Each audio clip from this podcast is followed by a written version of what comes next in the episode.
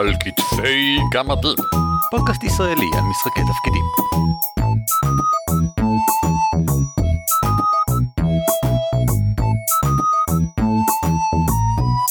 שלום מאזינים, זהו ההמשך של פרק 90. אנחנו ממשיכים ומדברים על איך לכתוב הרפתקאות מוכנות, זאת אומרת הרפתקאות פומביות שאותם אמורים מנחים אחרים לקרוא ולהריץ. אם עוד לא שמעתם את החלק הראשון, כדאי לחזור אליו ולשמוע אותו, מאחר וכל מה שאנחנו אומרים כאן הוא המשך ישיר ובונה על אותם דברים. האזנה נעימה, בסוף קצת חדשות ועדכונים. חשוב מתמיד לזכור שהכותב, אתה, הכותב, הוא לא תסריטאי. אתה רק מכין את הבמה, אבל כאן, שלא כמו המנחה, אתה אפילו לא יודע מי הם השחקנים. אין לך מושג מה עומד לקרות במהלך ההרפתקה עצמה, כי אתה לא באמת יודע מי הם השחקנים. ומה הדמויות שלהם עומדות לעשות. אתה רק יודע שהמנחה יודע. אתה צריך לתת לו את הכלים להתמודד עם ההרפתקה תוך כדי הרצתה. לכן, חשוב לכתוב מניעים חזקים, למצוא דרכים טובות למשוך לא משנה איזה סוג של דמות. תציע מגוון סוגים של מניעים, מגוון סוגים של דרכים להיכנס פנימה, או כפייה ראויה לשמה, זאת אומרת, משהו שהוא מניע אה, חיצוני, מניע שדוחף אותך לפעול בניגוד לרצונך. אה, יש אה, קללה על ראשך, יש אנשים רודפים אחריך, זה מאוד נפוץ במרוץ צלים, זה מאוד נפוץ במשחקי כנס, אין שום בעיה עם הדברים האלה כמובן, כל זה מסוים היטב. Mm-hmm. הם, הם צריכים להימשך כל ההרפתקה, כל סצנה מחדש. אז אתה צריך לשאול את עצמך שוב פעם, רגע, האם עדיין יש להם אינטרס בכלל להמשיך פנימה? מי שלא יהיו הדמויות האלה, חייב להיות להם אינטרס להיכנס לסצנה הזאת.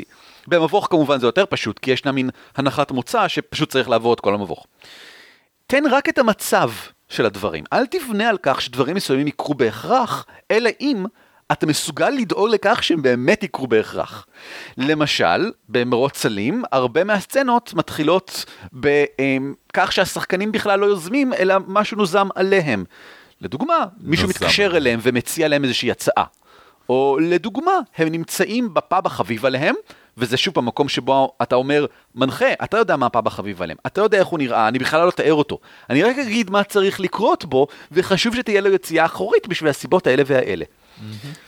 תן למנחה את הכלים לאלתר את מה שעומד לקרות. תן לו כלים עשויים היטב, מפורטים ויעילים. תן לו את המידע על הנבלים, במקום להגיד לו מה הם עומדים לעשות, אלא רק מה סביר שהם ירצו לעשות, מה הם מנסים להשיג. אה, ספר לו איך מתנהגות מפלצות, לא מה הן בטוח עומדות לעשות. תגיד שהגובלינים באופן כללי ערניים ומעוניינים לברוח לחדרים אחרים ולעדכן גובלינים אחרים, במידה ויזדמן להם. אחרי כמה סיבובי קרב שבהם הם רואים שלא הולך להם כמו שצריך. אל תגיד שזה בטוח יקרה ואל תבנה על כך שזה יקרה. תן לו את הכלים, הוא כבר יחפור לעצמו בור לבד. שימו לב שיש הרבה שיטות שנותנות לנו את הדברים האלה. בפייט האספקטים, שיכולים להיות, אה, יכול להיות למפלצת אה, אמיץ רק בקבוצה. אז כבר לגמרי אמרתי בעצם למנחה, שאם הוא לא בקבוצה הוא יתנהג באופן פחדני, ואם יש שם כמה אנשים הם יתקפו. זה באמת אחד הדברים החכמים שיטות שלא עושות דברים כאלה, אז צריך לכתוב אצל המנחים. זה המקום שבו נכנסים דברים שכבר אה, דיברנו עליהם מקודם, מפות. עכשיו, אורי ציין ביותר מוקדם שמפות זה אחד הכלים היעילים ביותר להעברת מידע באופן לא מילולי, ולכן כדאי להשתמש בהן. אני רוצה לסייג, מאחר ואני מכיר הרבה מאוד פעמים שפנו אליי אנשים ששואלים אה, אה, איך ליצור אה, הרפתקה, וכמעט תמיד הם מצרפים כבר מפה כלשהי, בדרך כלל של האזור או של העיר. טוב ויפה, אבל מפות תופסות מקום, ולדעתי כדאי לשים אותן רק אם באמת צריך אותן. זה עצה שהרבה הרפתקאות מוכנות לא מסכימה איתה. אמ, אבל אני, אני אתן את הרציונל מבחינתי אולי. לדעתי מפה מיועדת או למנחה או למנחה ולשחקנים. מפה שמיועדת למנחה, למשל מפת uh, מבוך שלו, מיועדת לו כדי שהוא ידע איפה דברים נמצאים וידע לתכנן בהתאם. מפה שמיועדת למב... למנחה ולשחקנים, מטרתה ליצור, כמו שאמרת יותר מוקדם, את התיאום אה, ציפיות, כזה תיאום אה, עולם משותף בין כולם. כולנו יודעים איפה הדברים נמצאים. כולנו, או אם, אם נסתכל כבר על ההערה הבאה שלי, איורים, אם יש איור של הגובלין הראשי, כולנו יודעים איך הגובלין הראשי נראה. אנחנו מבינים מזה משהו, וזה מועיל. אין בעיה. אבל לא כל הדברים צריכים מפות.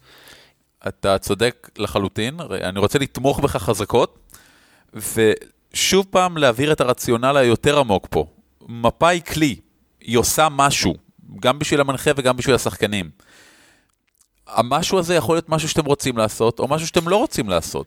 אם אתם רוצים שהמרחב המדומיין יהיה מבולגן, משחקים uh, הרבה פעמים, uh, אוקיי, אתם רצים בתיאטרון החשוך ו- ולא בדיוק יודעים מה קורה סביבכם, לשים מפה על השולחן הורס את התחושה הזאת. לשים מפה של העיר, גם מראש אומר לשחקנים, תשמעו, הנה גבולות הגזרה שלנו, ההרפתקה תתרחש בעיר הזאת. אז יכול להיות שזה האווירה והרגע שאתם רוצים להעביר, יכול להיות שלא. תחשבו מה תהיה ההשפעה של הדברים שאתם כותבים ומוסיפים. אני לא מאמין גדול במפות של עיר, אני רואה מעט מאוד צורך עבורן בדרך כלל. אמ, חוץ מאשר אנחנו הולכים לכאן והשחקנים מצביעים על המפה על מספר 14 כי שם נמצא הרוקח, אז באותה מידה פשוט אפשר היה להגיד יש רוקח בעיר אנחנו הולכים אליו. אני לא רואה צורך אמיתי למפה בשבילו. לעיתים נדירות כמובן, כמו שאתה אומר, הצורך להשיג מטרה מסוימת הצריך באמת מפה, אמ, דוגמה קלאסית לזה זה The Shackled City, אה, העיר הכבולה. אמ, אני חושב שזה היה מסלול ההרפתקאות הראשון של פייזו, הראשון הראשון הראשון אי פעם שלהם, שיצא למבקרים דוקרים שלוש וחצי, והוא היה כולו בעיר מסוימת אחת, ושם זה הועיל ממגוון דרכים, בעיקר באמת בשביל לתת את גבולות הגזרה, כדי לעזור לכולנו להבין איך העיר נראית, ו... זאת עיר ספציפית נמצאת בתוך הר געש, ויש לזה השלכות מסוימות, זה גורם לנו לחשוב עלינו כעל מקום סגור כזה, או מאוד קשה להגיע לעיר, צריך לעלות במלא הר הגעש כדי להגיע אליה. זה משהו שאתה מזבין מהמפה. בדיוק, כל ההשלכות והתוצאות שמפה נותנת לך. אנחנו עכשיו, קבוצת הפאת'פיינדר שלי, תחת יותם אבני, אנחנו נמצאים uh, במגנימר, עיר גדולה. וחלק מהיתרון של מפה זה שהיא נותנת לך המון נקודות ציון מלבד ההרפתקה. מבהיר לך, אוקיי, יש לי פה את האיירספן, את הגשר הענקי שהוא תמיד אה, נקודה שאני יכול לראות מכל מקום. וזה נותן לך תחושה הרבה יותר אה, אחודה. אתה לומד להכיר את הרובעים של העיר שגם אתה לא נמצא בהם. ואז לאט לאט אם מישהו אומר, כן, אני, אני מהרובע העשיר של העיר, ואתה יודע איפה זה בראש, או מעיף מבט ו- ורואה כמה זה רחוק, ופתאום אתה אומר, רגע, אז מה אתה עושה פה בסלאמס? מה, מה נהיה? עכשיו, לא צריך מפה לכפר קטן. עם כל הדברים שעכשיו אמרנו עליהם, באמת באים כדי להראות דברים ספציפיים בעיר ולתת אווירה מסוימת עבור משחק עירוני, בכפר קטן זה לא מועיל ולא נותן לי בעצם שום דבר משמעותי. עם זאת, עם זאת, ואנחנו נמשיך, אני כבר אזרום לתוך הנערה הבאה שלי לגבי איורים. כמו שאמרנו לפני רגע, מטרתם של איורים זה לעזור להיסגר על תפיסה משותפת, אבל, אבל, איורים מועילים בתוך גוף ההרפתקה באופן כללי כדי לשבור טקסט ולמשוך עין. אמ, כמו שאמרנו בהתחלה, המנחה הוא, הוא הקורא של הרפתקה, וחשוב שהרפתקה תעניין אותו ושהרפתקה תהיה נוחה ונעימה לקריאה, וזוהי עובדה אנושית שכאשר ישנו בתוך הטקסט אה, העיוני אמ, תמונות ואיורים כלשהם, יותר קל ויותר מעניין לקרוא אותו. ולכן, למשל, בכל ספר משחק יש תמיד תמונות מפוזרות בכל עבר. הבעיה ההפוכה היא שהתמונות האלה, אם הן רק למנחה, הן בדרך כלל לא אומרות הרבה. איורים בדרך כלל כמעט תמיד אמורים גם להראות לשחקנים, כי זה איורים של מישהו ואתה רוצה שכולנו נדע מי זה, או שזה איורים של um, איזשהו um, מקום מגניב כלשהו ואתה רוצה שהם יראו את זה כי זה מגניב, או בגלל שזה איור של פאזל כלשהו. וכל הדברים שאמרתי עכשיו, אולי עדיף לשים אותם בסוף, בתור עזרים לשחקן. כמו שאמרנו, כמו שהעלית יותר מוקדם, עזרים לשחקן זה עוד אחד מהכלים המאוד מאוד טובים להעביר מידע. וכשהם כולם בסוף, אז אפשר להראות אותם בקלות, אפשר להדפיס אותם בנפרד או whatever. כשהם בתוך הטקסט, כדי להראות את התמונה של הגובלין המלך, אני צריך להראות להם את הרפתקה ממש, עם כל הטקסט מסביב. זה לא... זאת בעיה. זו בעיה, אכן. ההרפתקאות של פאת'פיינדר למשל מאמינות שמאוד חשוב שהקורא ייהנה מהקריאה, וכל התמונות נמצאות בפנים, כחלק מהטקסט, אפילו שזה אומר שאני צריך להרים אותו ולהראות להם. בסדר, זה, זה איזון עדין, יש כאן ואין פה נכון או לא נכון, זה משהו שפשוט, כמו שאמרנו אלף פעם, צריך לחשוב עליו. יש עוד כמה סטנדרטים באמת טכניים שחשוב לי לציין, אה, להימנע מתיאורים חוזרים למשל. אם תסתכלו בהרפתקאות של פאת'פיינדר או מבוכים ודרקונים, אה, תמיד בפסקה הראשונית של המבוך, יהיה רשום את כל הדברים שחוזרים על עצמם תמיד. זה יהיה בדרך כלל בסגנון של כל הדלתות במבוך אינם דלתות עץ עם קשיחות כזו, אה, עטופות בלוחות מתכת זולות, מלבד אם מצוין אחרת. כל הקירות הם קירות שיש מאותרים בעיטורים גמדיים, אלא אם מצוין אחרת. זה כדי להימנע מטקסט עודף בכל דף ודף ודף, דברים שחוזרים מעצמם כל הזמן. עוד סטנדרט חשוב זה עימוד נכון משחקית, שהוא בניגוד לעימוד ופרמוט נכון אה, של הטקסט באופן כללי. אם יש לך כמה פסקאות נתונים שהם שייכים לאותו מפגש, להשתדל שהם יהיו באותו עמוד ולא משתי הצדדים של אותו דף, ואז אותו דף הולך הלוך חזור הלוך חזור הרבה. לגבי הסטנדרט המכני, אני רק רוצה להוסיף עוד דבר אחד נוסף. נכון שבתחילת הפרק או הקומה או whatever דיברת על אה, כל הדברים הסטנדרטיים שעומדים לקרות בכולם, אבל כדאי לעיתים להזכיר את זה, אני כמנחה לעיתים קרובות שוכח למשל. אם אני אתן דוגמה, ההרפתקה של מבוך צריח הברקת שהרצנו, הקומה הראשונה היא כולה חשוכה באופן על-טבעי, ומאוד קל לשכוח את זה. אז חלק מתיאורי החדרים מזכירים לך. הם מתחילים, אתה חשוך כאן, או אתה לא רואה כמו שצריך, או דברים שכאלה. תיאורי החדרים הם מקום טוב להזכיר גם למנחה את הדברים הקבועים. למשל, גם פה ממשיך הפסיפס המוזר על גבי הרצפה שראיתם בכל שאר החדרים. אין שום בעיה עם זה, זה ממש טוב, זה עוזר לכולם להיסגר על עצמם מחדש. כן, זה אחלה תרגיל, במגדל הפזמון עשינו את זה הרבה, שבהרבה חדרים בתיאור, ההדים של המוזיקה שבוקעים יותר עמוק נשמעים גם פה באופן נכון יותר מאוד. ברור וכדומה. מלבד היעילות ברמת קריאה ו- ותוכן וכדומה, המבנה הלוגי של הרפתקה חייב להיות מאוד מאוד ברור. לך, בשאיפה גם למנחה שהולך להריץ את ההרפתקה. בגלל שאתה לא יודע, אתה ממש לא יודע באיזה סדר השחקנים ישחקו בהרפתקה הזאת, איזה מפגש הם יעשו קודם, איזה החלטות נוראיות והורסות קמפיינים הם יעשו בכל רגע. אז חשוב מאוד שגם אם עושים דברים לא לפי הסדר, בסוף המפגש, בסוף המערכה, כשהם מסתכלים אחורה, פתאום יראו איך הכל מתחבר ביחד. אה, כמו שכולנו זוכרים, כלל האפס של הנחיית משחק תפקידים, לא תריץ את ההרפתקה כמו שתכננת. ואם אתה לא בעל מבנה לוגי סגור והגיוני מראש בהרפתקה מוכנה, אז הם יסתכלו אחורה ופשוט יגידו, אוקיי, אה, לא לגמרי ברור לי מה הלך פה אפילו שעשינו את כל החדרים, בגלל שעשינו אותם לא לפי הסדר. אז זה הזמן לדבר על דרכי סיום. אחרי שדיברנו על התוכן ועל איך בעצם עיקר הרפתקה עצמה בנויה, אה, חשוב מאוד לסיים אותה כמו שצריך. הרפתקה לא מסתיימת בכך שפשוט אין יותר תוכן. אה, ישנו, או לפחות ראוי שיהיה סיום פורמלי להרפתקה, ובו כדאי לתת דגש על ההשלכות שלה. זאת אומרת, כדאי שהשחקנים יקבלו תחושה שהם השפיעו באופן משמעותי, לא כל כך משנה איך. דיברנו הרבה פעמים עד עכשיו שהחלטה בעלת משמעות היא החלטה שיש לה השלכות. במלא פרקים בעבר, ואין שום סיבה שההרפתקה המוכנה שלך לא תעשה את אותו דבר ותתחשב באותו הם, שיקול. כדאי לרשום למשל מה יקרה עכשיו במידה וישנן כמה הרפתקאות מעולות של גודמן uh, גיימס שבאמת עושות את זה. למשל הם אומרים, אם הנסיך באמת הפך למלך, אז ככה וככה וככה, והדמות הזאת היא ככה וככה וככה. אם uh, הנסיך נהרג, אז הדמות הזאת היא ככה וככה וככה, הממלכה נופלת לככה וככה וככה, כל מיני דברים. לא צריך יותר משתי שורות על כל אחד מהם. שוב, אתה רק צריך לתת למנחה את הכלים לאלתר, רק תן לו רעיונות לאן לקחת את זה הלאה. כמו כן, לגבי הצעות קונקרטיות להרפתקאות המשך. ישנם דברים שהם כמעט סטנדרטיים בהרפתקאות שכאלה, למשל אה, מוקי עכשיו, הדבש שהדמויות עזרו לו, מאוד אוהב את השחקנים ולכן יוכל לעזור להם בעתיד. זהו טקסט לא מעניין, זה ברור מאליו. מה שמעניין אותי בתור הקורא, המנחה, זה לדעת באיזה דרכים הוא יוכל לעזור. דרכים ייחודיות, דרכים מעניינות. הוא יוכל לספק להן אה, כניסה תת-קרקעית סודית לעיר במהלך מצור. אה, לאיזה צרות מיוחדות הוא יכול להיקלע כדי שנוכל לעשות משהו מעניין איתו בהרפתקת המשך כלשהי.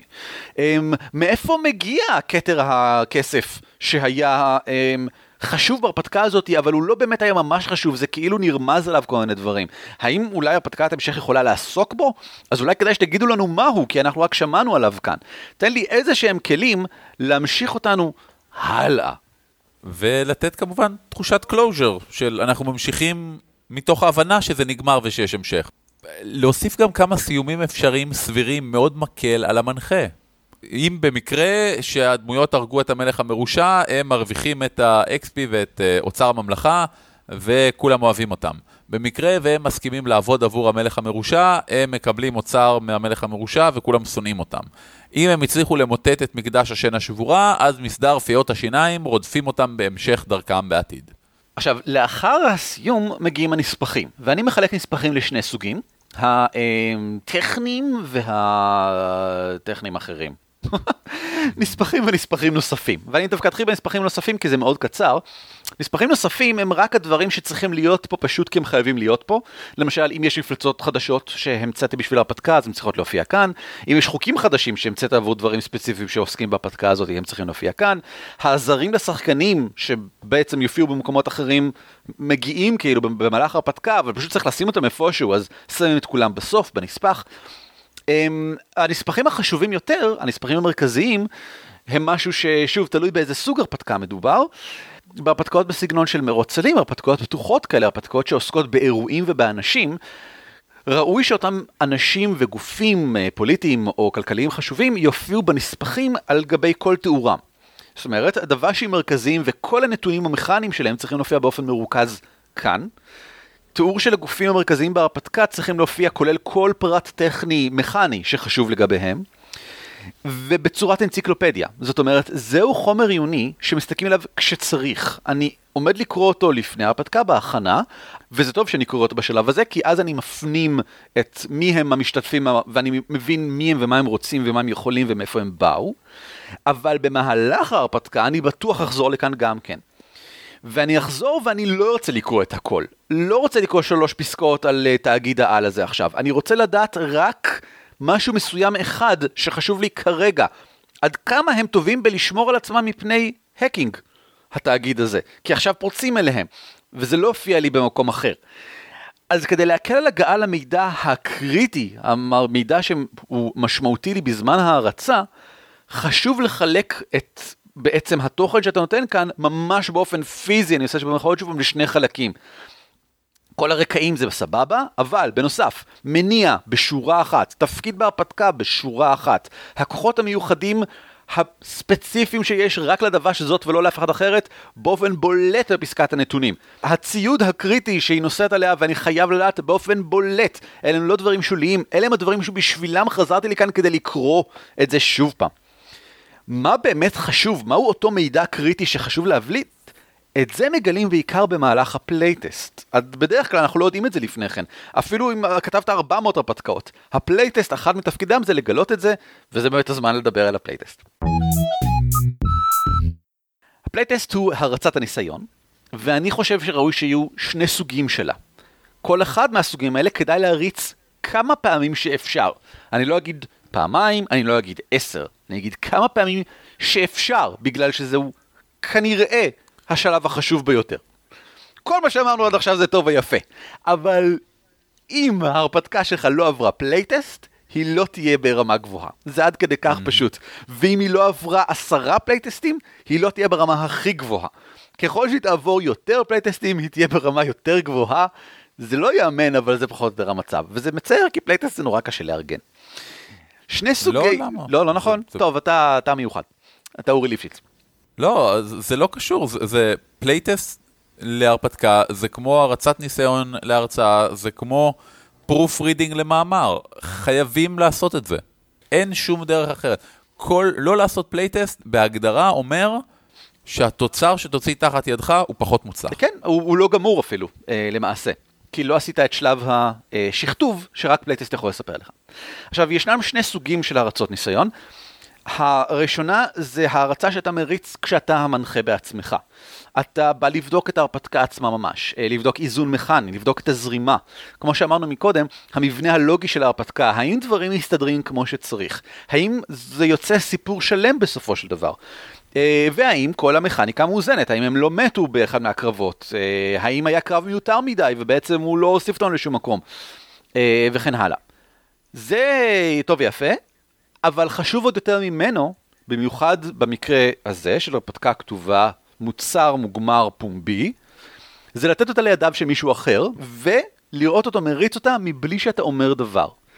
כלומר, מישהו אחר קורא את ההרפתקה, מריץ את ההרפתקה, אתה לא עוזר לו, אתה לא מדבר איתו, אתה לא עושה שום דבר בשלב הזה, אתה רק צופה בו, אתה רואה מה הוא לא הבין, אתה רואה מה הוא לא הצליח לעשות, אתה רואה איזה דברים לא היו ברורים מאליהם, או כמה זמן לקח לו להבין אותם, להגיע אליהם. אתה בודק בעצם את היכולת שלך להעביר מידע באמצעות ההרפתקה. זה מה שאתה עושה כאן. וחשוב לעשות את זה מספר פעמים, ובתקווה כמובן אחרי מספר שכתובים.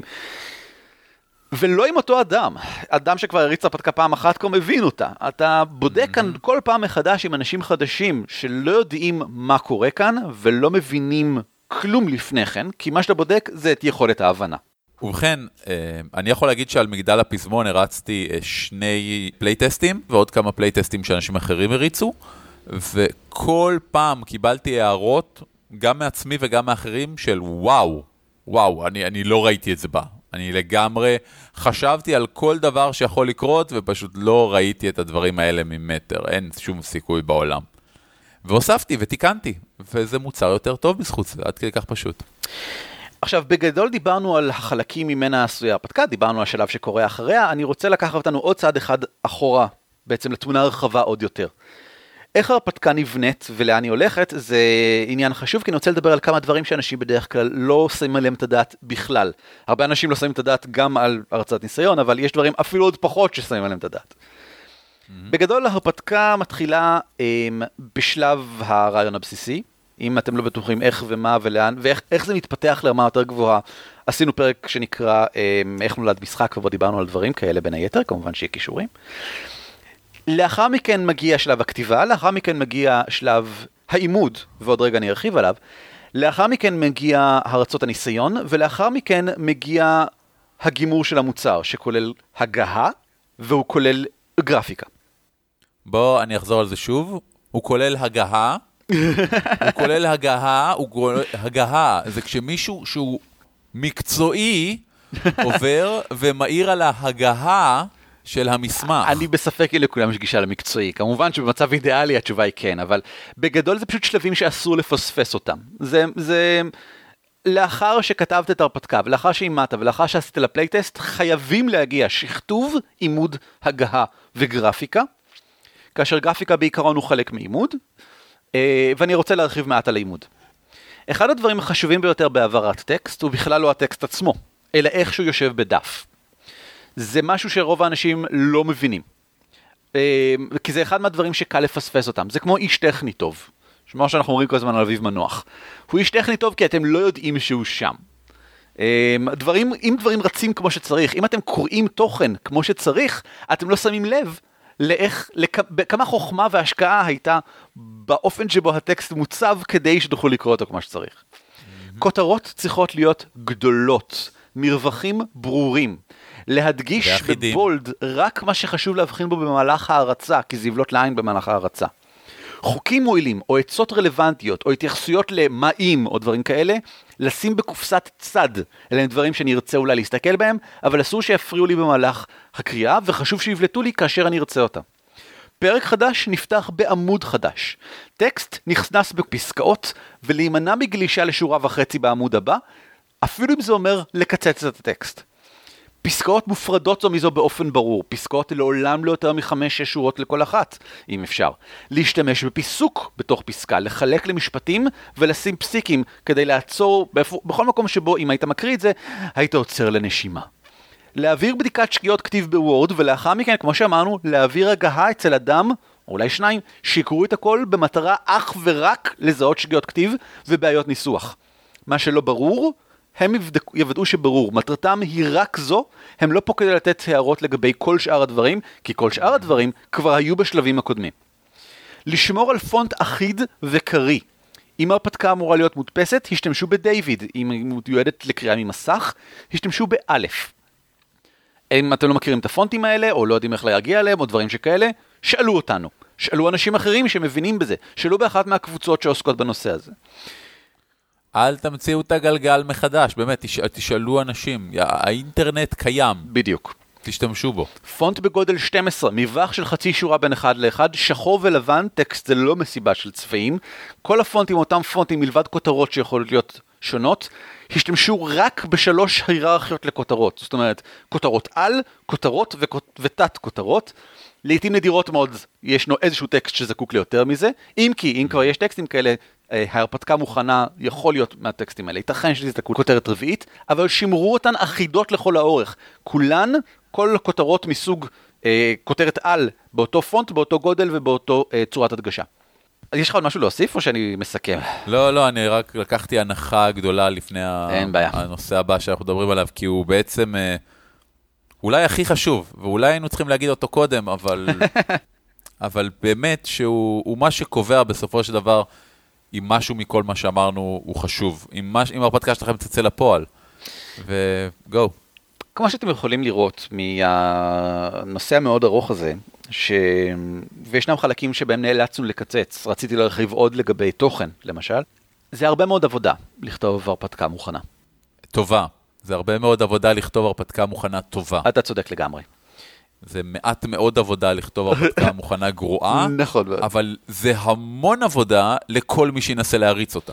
הרבה אנשים, כמו שכבר אמרתי יותר מוקדם, פונים אליי עם הרפתקאות חצי מוכנות או די מוכנות, או שואלים איך אפשר להפוך את זה להרפתקה מוכנה, ומה שיש להם ביד זה פחות או יותר את הפיתוח של הרעיון הראשוני שלהם.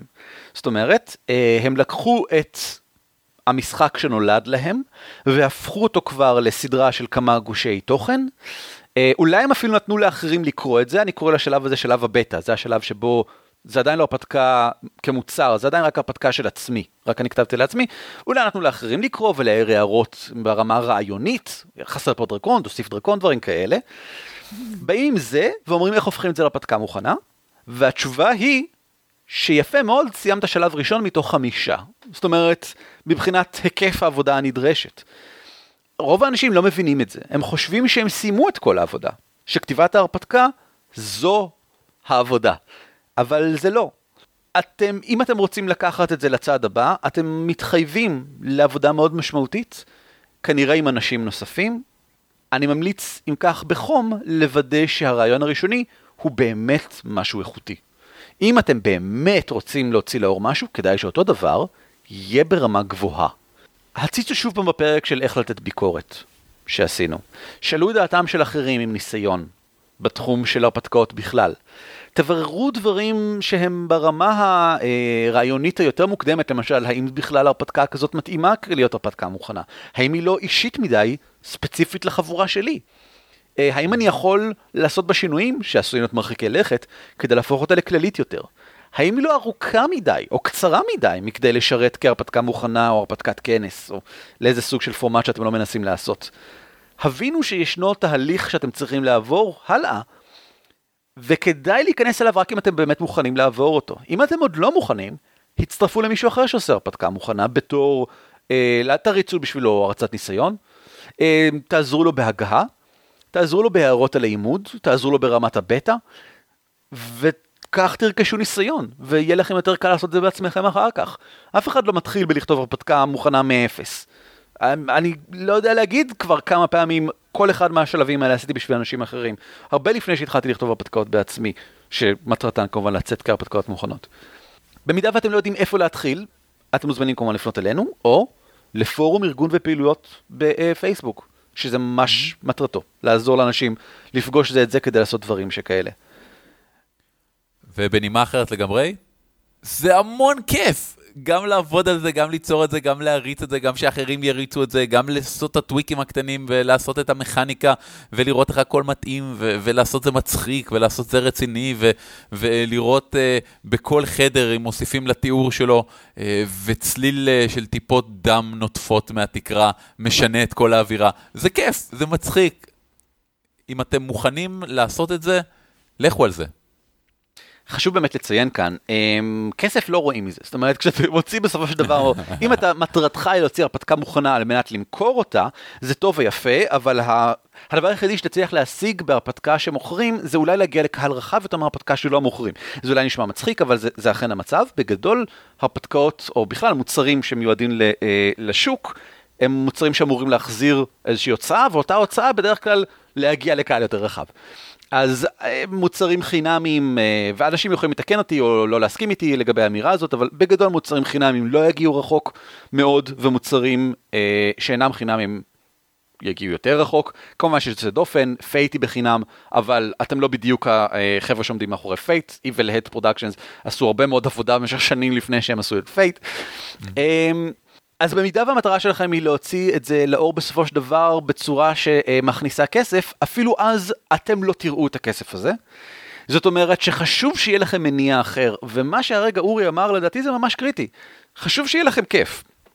לעשות את כל הדבר הזה. הרבה מהשלבים בדרך עומד להיות לכם מעייף וקשה ומתסכל. אם אתם עושים את זה ברמה גבוהה, שוב, אם אתם לא עושים את זה ברמה גבוהה, אז אתם יכולים לגמור את זה מחר. אמ, אבל זה נכון לגבי כל מה שאורי ואני עושים. אה, אני יכול להגיד לכם שלערוך פרקים של על כתפי גמדים לוקח לי מלא זמן, ולפעמים מלא. אין לי כוח לזה, אבל לא כל... לוקח לערוך פרק בערך פי שתיים ממה שלוקח לכם להאזין לו. ולא תמיד יש לי כוח לזה, אבל בקנה המידה הגדול זה כיף לי. בסופו של דבר אני נהנה מזה, ואם אני אפסיק ליהנות מזה, אז תהיה פה בעיה כמובן, ולכן אורי ואני מאוד דואגים שכל הדברים שאנחנו עושים וכל הדברים שהתחייבנו עליהם, הם דברים שכיף לנו לעשות, כי זה המניע שמביא אותנו הלאה. ברגע שאתם באים להגיע לרמה שהיא על גבול המקצועית כבר, של להוציא מוצר מוכן, הרפתקה מוכנה, שאחרים יקרו, להפוך לבעצם פומביים בהפצה שלכם, בהסתכלות שלכם, אתם בגדול תמצאו את עצמכם באותו מצב. ולכן אני חושב שזה חשוב ליהנות מהתהליך, ליהנות עם אנשים טובים, לכו תמצאו חבר'ה מגנובים לעשות איתם את כל זה, אה, וזהו. יאללה, לכו. זהו. כמה חדשות ועדכונים קצרים לסיום. דבר ראשון, משתי הגמדים ייערך ב-18 בדצמבר, שזה ממש כבר עוד שבועיים מהרגע שהפרק הזה עולה. ההרשמה לשחקנים נפתחה, יש חמישה משחקים? שישה? אני לא זוכר. אחד המשחקים כבר מלא בכל מקרה. הקישור כמובן להרשמה מופיע אצלנו בהערות הפרק, ואתם יכולים לראות באירוע הפייסבוק של הגמדים גם כן פרטים נוספים. בסוף החודש שעבר הכרזנו על התוכניות להגשמת היעדים של... זה לא הוגן, כי אני גם שרתי לך שיר, אבל כשאתה תקבל את הקבצים לערוך, אתה תשמע את השיר שלי ואני לא אשמע את השיר שלך. הכרזנו אז על כל מיני דדליינים שבהם אנחנו מתכוונים להגשים כל מיני יעדים שונים, ועבר חודש, ולכן הגיע הזמן לעדכן ולהראות לכם איפה אנחנו בעצם נמצאים בכל הדברים האלו. סיכמנו את הכל בעדכון חדש שעלה באתר. בהקשר לקמפיין מימון ההמון, בקבוצה של כמה ממאזיננו אה, התאספו כדי להקליט לנו סרטון, שזה מאוד מחמיא, מאוד נכבד, סרטון תודה, שזה ממש מסוג הדברים שעשה גם לאורי וגם לי מאוד מאוד שמח. אנחנו ניתן קישור גם כדי שתוכלו לראות אותו אם אתם רוצים. ומעבר לכך, בעדכון אישי קטן, מערכת חרון הצדיקים שלי מערכת פאת'פיינדר שאני משחק מדי שבוע עם זמלופיה הפלאדינית הכי מגניבה שיש מבין כל הפלאדינים שיש בכלל. ממשיכה מדי שבוע אם אתם רוצים לראות את זה ביוטיוב, שם יש גם את המפות כמובן ורול 20 והאמת שזאת הזדמנות טובה לראות איך משחקים אונליין מדי שבוע אם זה ש... אם זה מסוג הדברים שאולי מעניינים אתכם. ועכשיו זה גם עלה בצורת פודקאסט למי שמעדיף רק לשמוע אותנו מברברים מלא. זהו, תודה על ההאזנה. אורי קופץ עליי עכשיו uh, לסוף השבוע פה בלונדון, ואנחנו מתכננים אולי, בתקווה, לצלם את כנס דרגון מיט עם uh, המצלמה החדשה שלנו. נראה, נעדכן בשבוע הבא. להתראות. על כתפי גמדים משותף ברישיון שיתוף ייחוס זהה Creative Commons 3.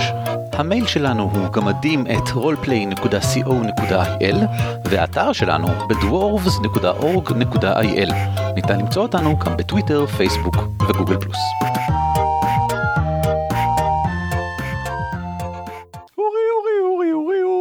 יפה. אז ככה.